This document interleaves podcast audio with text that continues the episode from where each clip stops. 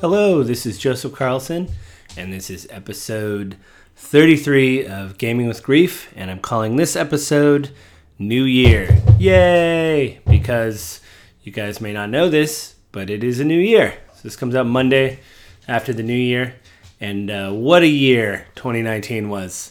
I've kind of already talked about it. It was a terrible year for loss. My wife had a miscarriage this year around, it was the Friday before April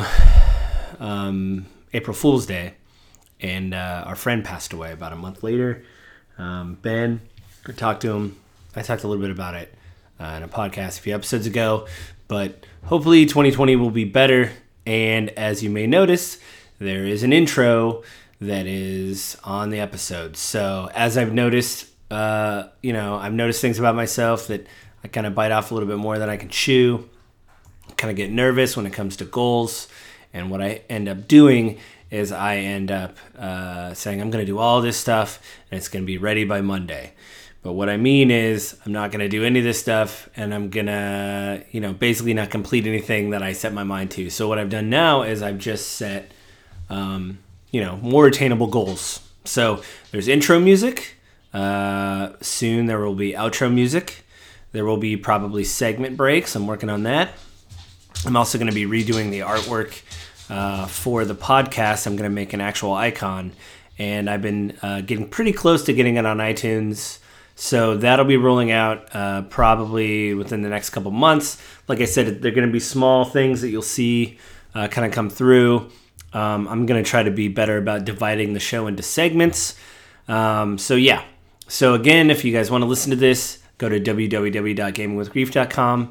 This episode will hit Monday at 7 a.m., which will be tomorrow, which I think is the 6th or 7th.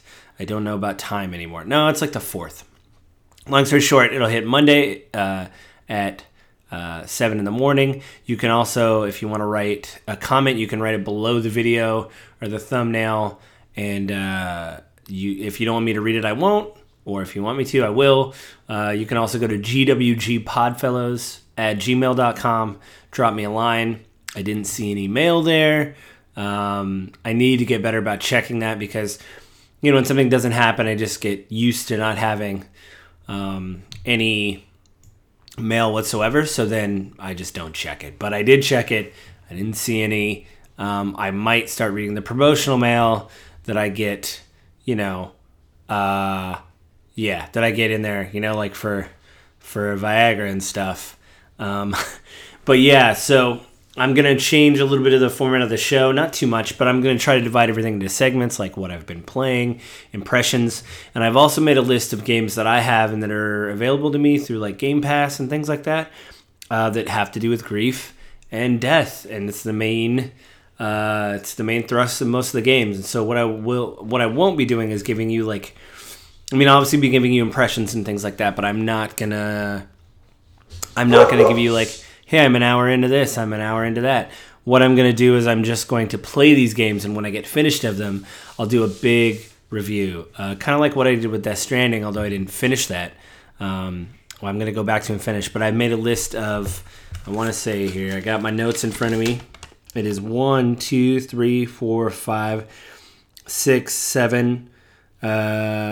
8 games that have to do with death, grieving, things like that. And so what I'll be doing is I'll be playing those throughout the years and giving massive impressions. A lot of these came out last year. Some of them came out earlier than that, and I will talk about that on the podcast when they come out. I'll obviously give you guys all the details of like where to purchase it if it sounds interesting. But what I'll do in the beginning of my discussion is I'll give you the kind of like basic impressions of the game, and then I'll go into like a deeper dive of the game, and I'll be giving away spoilers. So I won't really do a spoiler cast because I think to talk about grief and loss and things like that, you really have to get into the crux of the game. And so I don't think it would be good for me to just say, yes, this game is good, although I will have impressions of games that I've been playing, mostly just run of the day stuff like what I'll be playing today, which some of the games don't have to do with death or dying. I'm just playing them. And I'll probably also start trying to get through my backlog, which I think is going to be important because, like every gamer, there's always one or two games that you want to play that you just haven't had a chance to play yet. And I actually want to do that and spend more time doing that in the new year. So, yeah, that's kind of it. You heard the new intro. Like I said, there will be an outro. There will be a break. I'll do different breaks. I might change the intro music, but... that took me about an hour to do what you hear, which doesn't sound like a lot, but I'm still learning about GarageBand. So, yeah, so that's that. First game I want to get into, I got to play The Division 2 with my wife and my in-laws. And I always take breaks from The Division and come back. According to the game clock, I think I have, 6 days, so many hours. So that's almost, it's almost 200. It's about 200 hours I have in The Division. And I played it since launch, kind of fell in love with it, level cap pretty quick. I think they refined a lot of the systems from the first one. So if you played the first Division, you kind of know what to expect. But I actually like the new city. They're in D.C. now. It's the summer. The virus has died out. In the first game, there was obviously a virus that killed a lot of people. It was the winter in New York. And there's talk right now online of what I've read of maybe going back to New York. But obviously it's going to be the summer. You're fighting one of the main villains, which is Aaron Keener. He kind of went AWOL and betrayed the Division. So there's rumors online right now that I don't think they've confirmed it, but you're actually going to start going after him, which I think is pretty interesting. I like Aaron as a character. It kind of makes me mad. I get kind of visceral when I play games. And, the Division, you're given a lot of responsibility. And he literally turned his back on his fellow Division agents, and he killed people just because he felt like he was slighted. And like I said, I get real visceral reaction when I play games, and it made me mad playing it to know that you're giving a lot of responsibility, and this guy kind of just forgot it. So yeah, I really like the new systems. They have new areas you can explore. They've added new missions. We actually went into the Pentagon Friday night, and we didn't complete the mission. It was very difficult. But there's a safe house because you basically have to do a few side missions and unlock the safe house to start at the Pentagon, so that way you don't have to go through the whole thing again to go through the Pentagon. So there's a safe house. I'll probably get back to it sometime next weekend. Really looking forward to getting back and playing it more. Every time I dip back in, I really enjoy myself. It seems like every time I look at it from a mechanics perspective, they've really done a lot of refinement on the dev side. Every little thing, like right now, everybody has a specialty weapon when you get to level 30, whether that be a crossbow with exploding tips. You get a thumper, not a belt fed. I was going to say like a chamber fed grenade launcher. You also have a sniper rifle. The new one is a minigun. And then the newest one is a technician, which is guided rockets. And what's really neat is now they have it tuned where on your character you have a bar you fill up, meaning you've done certain requirements to have ammo drop, and when that bar fills up, the enemy that you kill will drop specialty ammo, because before you were kind of in the dark about it, and you didn't know when you were going to get specialty ammo, so in a clutch, it didn't really help out because you had no idea when that was going to happen. But now you know exactly, like, oh, I'm really close to this person dropping a couple rounds. They did change some of the abilities, so you have to do certain requirements in the world to get tiers, so that way you can do more and more damage with it. I think they just kind of wanted to make a restriction, because before it was like, well, you have points, just put it in there. But yeah, every little mission, the AI seems very reactive now. Like, they try to flank you. The Black Tusk are like the endgame enemy, and they're very difficult to kill. They have robots, sniper robots. They have drones just like you do. They're very aggressive. Again, they'll try to flank you. All this stuff, if you like the first game, I think is definitely a major improvement on the second game. I think I saw it for sales around the holidays for about $10. So, pick it up if you're thinking of playing it. That is, if you like that kind of game, it is a game with service. There's, I bought the Ultimate Edition, which was like $100. It didn't give me anything extra. It just gave me early access to the things that the regular players get. I think I got a week, 7 days early access on all the specialty, specializations, the new specializations, the new missions. There's some classified missions. I basically just got to play those early. So it wasn't a big deal where I didn't get any big perks for ordering it, except I think I got to play the game like 2 days early, which was nice. But in the long run, my relatives that I was playing with and my wife, everybody caught up, you know? So it wasn't, it didn't feel like I was at a major disadvantage in any way, shape, or form. So that was good. So yeah, again, I think you can find it for like 10 or 15 bucks. I'm playing it on Xbox. I mean, it's on PlayStation. It's on PC. Ubisoft has their own launcher on PC. You could probably get it there. Probably get it for a sale. And the next game I want to talk about is I've been playing Sekiro more. I probably talk about it a lot on this, but I started looking at lore videos online and really kind of digging into the nitty-gritty of the game. And it actually does kind of fall in the purview of this my podcast, because reading about the thing is, the idea is that the prince, Kuro, the general setup is that you are a shinobi, a ninja, that has been assigned to protect a prince, Kuro. And what you find out, and this is kind of set up early on, is that he's basically the dragon's divine heir, meaning he has dragon blood in him, basically. He has the ability to cheat death, and he can basically resurrect when he dies or gets hurt. And what you find out through the game is you also have the ability, because you're protecting him, and he gives you the ability to do that because you saved his life. And there's ways to find more ways to resurrect. Long story short, through the game you find out that the more and more you die, which happens a lot because it's a From Software game. This is the same people that gave you Bloodborne and Dark Souls and Demon Souls. The more and more you die, everyone around you gets Dragon Rot, which is a sickness, and they start coughing, and it closes quests off for you. People stop being able to talk to you because they're sick and dying. Merchants don't sell you things. There's a way to alleviate the Dragon Rot, but it's very frustrating. And so the prince, his plan in the game is to sever his immortality. He wants to be mortal, and because he realizes that everybody around him is getting sick, and that you're making people sick, and that so there's actual several endings in the game. So long story short is, it does fall into what I'm kind of playing or talking about for the website, and I want to talk about it more because it's very fascinating. Some of the lore videos I watch, it's based in ancient Japan, so the creators it's a Japanese studio. They pulled from some Japanese folklore to kind of craft this world that is a little bit bleak, like a lot of the other games, but really good. And I'm going to be talking about it. The only reason I bring it up this time is just to say that I've been playing it so much that I just started researching, going, wow, this probably fits in the other category. So I'll be talking about that later in the year when I finish it. There's 4 endings to the game, so I obviously won't review all 4 endings, but when I complete the game and get an ending, I will talk to you guys about themes and things like that. Expect more of that later. The next game I wanted to talk about is Tetris 99.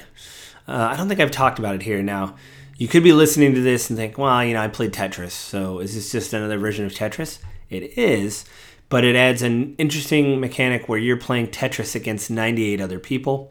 When you clear lines, they become garbage, and they can be sent to other people, and you can determine, I want to send this to someone who's attacking me, I want to send it to a random. And then if you get, if you knock people out, if their lines fill up just like a regular Tetris game, they're out. If you're the one that did that, you get a badge. The more badges you get a multiplier for when you send junk to other people. That junk, more and more junk will be sent to the person of your choosing. You play the game in the center, just like Tetris, but you can see the other screens next to you in very small windows. So you can kind of see the progress of how people are doing. They also display how many badges they have. And it actually is very clear. That was one thing I was worried about when I started playing it. Like, how are they showing all of this information? It doesn't make any sense.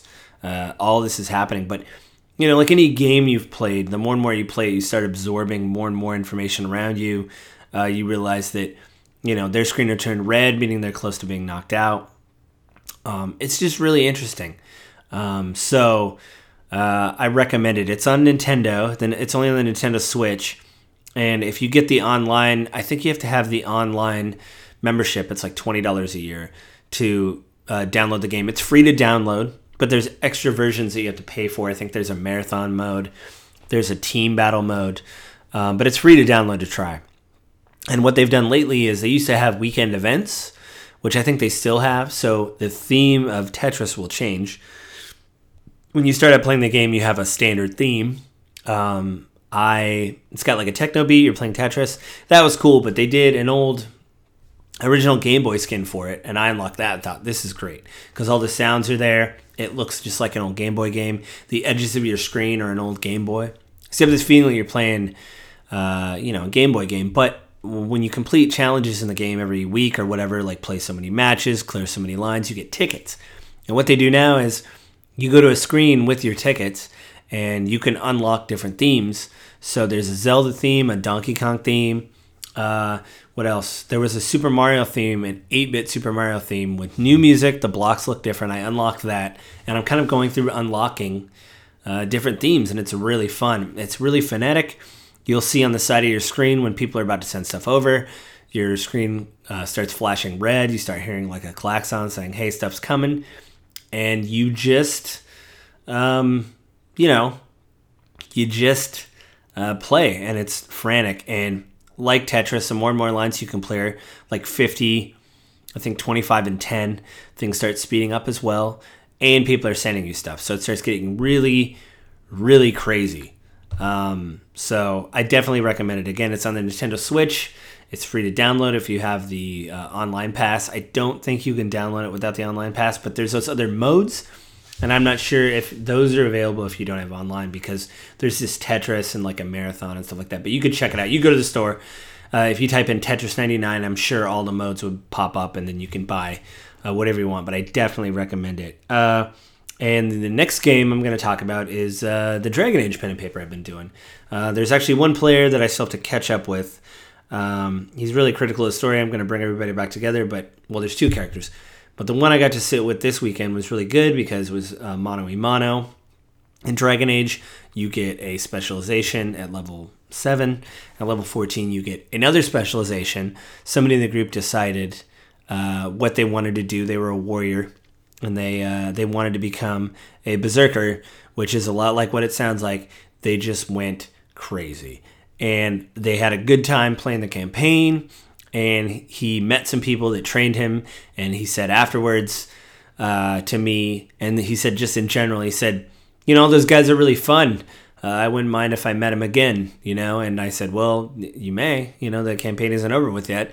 But he had a good time. It was only probably 2.5 hours, because all it was him and I, and we were just focusing. We caught up. Obviously, everybody catches up because we hadn't seen each other in a while. But after that, we kind of caught up, and you had a great time. So it's always great when people have a good time and they tell you they had fun. And he did tell me that I'm too easy on the characters, that I haven't killed anybody yet. And my response to him was, I get that, but this is like a big movie, like good or bad, big long movie. So you're the hero of that movie, and I don't think at the end, you want your character to be killed. It's kind of an anticlimactic movie to invest all this time in your character. We've been playing, I think, since 2019 in like March or May, something like that. And we've spent, they're 4 or 5 hour sessions every 2 weeks. So I haven't done the math, but now everybody's level 14. And instead of at first I was giving people XP, but then everybody's together and they're kind of working together. I had 2 players to start, and now there's 3. So it feels strange to say, well, you got 500 for doing this and you got 750 for doing this. So I basically just treat their levels as chapters now. They complete tasks, they work together, they've been planning. Everybody's using their skills. They mesh well together, And so now the idea is the levels are just chapters in a story, And so at the end, level 20 will be the last chapter. Well, actually 19 will be kind of the end of their story, but there'll be an epilogue, which is chapter 20. And I'll probably, again, split everybody up to do that alone, so that way they can have, something of their own story. These training sessions have been secret. They don't really share, unless they've been texting each other off board that I don't know about. I try to keep everything separate, and we don't really talk that much about what their characters did while they trained, because their specializations are very personal and everybody had to train. So it's been really fun to see the group kind of gel together. And I'm hoping there's a strong finish, and I hope everybody has a good time. The one rule that I made a joke about is that I don't make anybody fight spiders, because I hate it in games when they run out of ideas and they make you fight spiders. There's just something about it where they're like, okay, there's a giant spider ahead of you. And I think, wow, really, we ran out of ideas already? Like, that's it? Cool. I guess I'll fight this spider. But personally, it's not that I don't have a fear of spiders. I mean, I just don't like them. But I don't have a big fear of spiders. It's just, I think it's more of a thing where people, I don't know. It just seems like a level one thing of like, hey, look, there's a spider over there. Why don't you go kill it? It's like, really? So, yeah. But the guy had a good time. And, yeah, that was fun. It was a good time. So I had a good time. It was fun. Caught up. Had some beer. Played the old game. It was great. So, yeah. So the off-topic stuff I want to talk about is two things. Movies related. One, I got to see It Chapter 2, which was really, really fun. I liked the first movie, and It Chapter 2, obviously Pennywise the clown, who is evil. The second movie follows the Losers Club, as they're now all adults, and they have to deal with the fact that they have to go back to Derry, because they made a promise at the end of the first movie that if the Pennywise came back, that they would come back and they would kill him. I thought it was pretty good. It was almost 3 hours, but they had to juggle a lot. There was some mystic stuff in there. If you know a little bit about Pennywise, I won't bore you, but it's like a mystical being, so they kind of got into that a little bit, which I enjoyed. I like the effects were pretty unique. He did look very unsettling and kind of a new role, because the first one, there was a lot of daring, crazy things that he did, and you think, man, I don't think they're going to be able to top that. That was pretty scary. You know, he looked gross as this, he looked as gross as that, but I think in this one, they did a good job of still making him menacing. They did a great thing with having him just kind of off the side of the frame, or kind of in the back where you just see his eyes, where you just see his white head. And it was, it was unnerving. My wife and I were watching it. She was like, wow, he's back there. You know, it was just that thing where you just know he's around. And I think that's a good way to make him feel unsettling. You just know he's just kind of in the background, just watching. And it was gruesome. There's a lot of blood. Apparently there was somebody reported that one of the actresses was actually in a scene that had the largest amount of fake blood ever put on film. And I heard that and was like, oh, that's interesting. And then you see it come up, and then it was just like, wow, this is crazy. So it was really good. It was thrilling. I recommend it. Again, it's about 3 hours, so use the bathroom before you rent it, or pause it, or whatever. Just be prepared. It's good, but whew, yeah, crazy. The next movie I finally saw, the last Spider-Man movie, the one Far From Home, where he went to London. And I enjoyed that too. My wife didn't really want to watch it. She says Spider-Man isn't her favorite hero. She kind of got sick of him, but I liked it, and I think Tom Holland is a great Spider-Man. I think he's like 21 or so, but Toby McGuire, I read somewhere, was like probably 26 or 27 when the first Spider-Man came out, and you did have this feeling that everybody is, you know, they're pushing 30 and they're pretending to be in high school. And I don't know how old the kids are that are in the new Spider-Man movies, the Marvel ones, but it feels like they are actually of age or could fit in high school. So 20 is a little bit closer to 17 or 18 than obviously 27 or 30. And it doesn't feel like, you know, it just feels a little bit more genuine. And he does a good job of, I think, he's a good actor, and I think you feel for him, you know, when things go bad. There's some really good emotion there. And it picks up right after Endgame. So if you haven't seen Endgame, I don't want you to get ruined by anything that, you saw. See Endgame first, and then you'll understand where this kind of story picks up. So, yeah, I think that about covers it for the first Gaming with Grief episode of the new year. So, again, this will hit Monday at 7 a.m. So I'm recording this on Sunday, so it'll hit early in the morning on Monday. And then, leave a comment below if you want. If not, that's fine. And then again, you can write to me at gwgpodfellows@gmail.com, and I'll read it if you want me to. I won't. Just tell me if you want me to or not in the comments. I hope everybody was safe for the new year, and I will see you guys next week.